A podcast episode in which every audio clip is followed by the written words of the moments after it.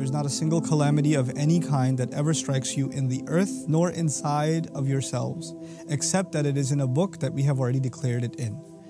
That is certainly easy for Allah to do. The volcano in Iceland that happened over 100 years ago that wiped out 1/5 of the population of Iceland. And he said at that time the central question of the Icelanders was, what have we done? He said that was what they were asking themselves, what have we done?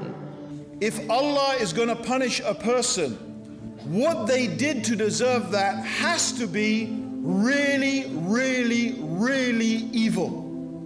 It has to be really evil. Because we believe God is just, and we believe the punishment of God is fitting and deserving. You were compared to the earth, like a seed that's planted in the earth, and rain comes and it comes out, and that elaborate picture that's being painted, part of the ayah is about the earth and part of the ayah is about yourself. How reflection on the earth is going to make you think about yourself. In the very next ayat, he says not a single calamity will strike you in the earth and not inside yourselves, except that Allah has decreed it. It is Allah who has created death and life to test which of you is good in deeds. This life is a test for the hereafter. Allah is testing who is good and who is bad. Now, whenever any calamity takes place, in the Islamic Sharia, in the Islamic principle, if any calamity takes place, it can be two things. Either it is a test for the people, or it's a punishment. For those people who are bad, who have disobeyed Allah, it's a punishment. For the others, it's a test. To whom the test is taking place, the person may be good or bad. So it's either a test or a punishment.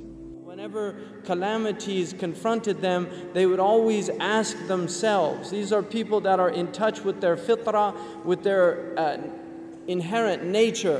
They would ask themselves, what have we done? And this is something that human beings have now completely forgotten. We have spiritual Alzheimer's.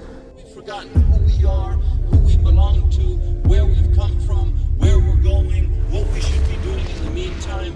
This is the state of humanity wherever you go. You see corruption in unbelievable, unprecedented manners, things that really we haven't seen at this level. So if you want to be a psychiatrist, a therapist, etc., you have to say you're entitled to your feelings. If you're having that feeling, that must be a good thing.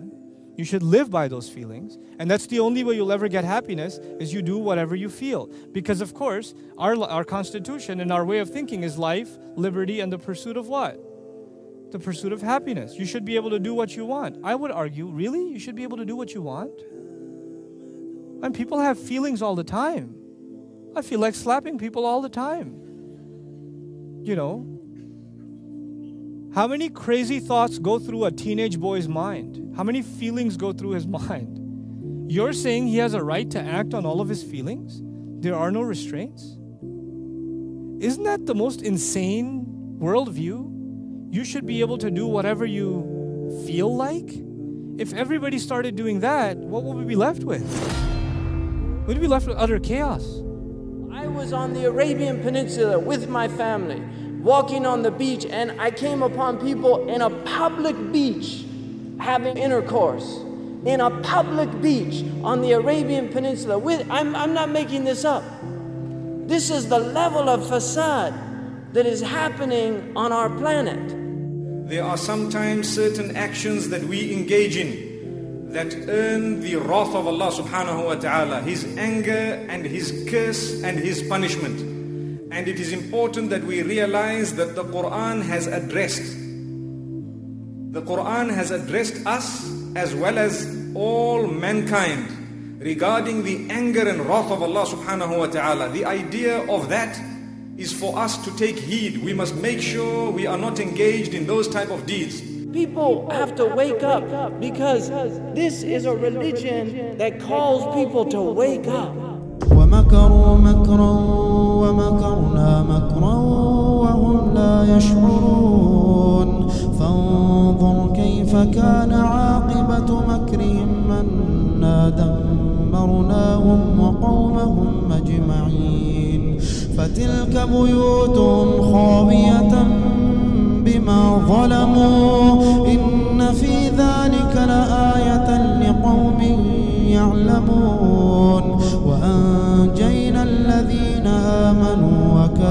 يتقون ولوطا إذ قال لقومه أتأتون الفاحشة وأنتم تبصرون أئنكم لتأتون الرجال شهوة من دون النساء بل أنتم قوم تجهلون فما كان جواب قومه إلا أن قالوا أخرجوا آل لوط من قريتكم إنهم أناس يتطهرون فأنجيناه وأهله إلا امرأته قدرناها من الغابرين وأمطرنا عليهم مطرا فساء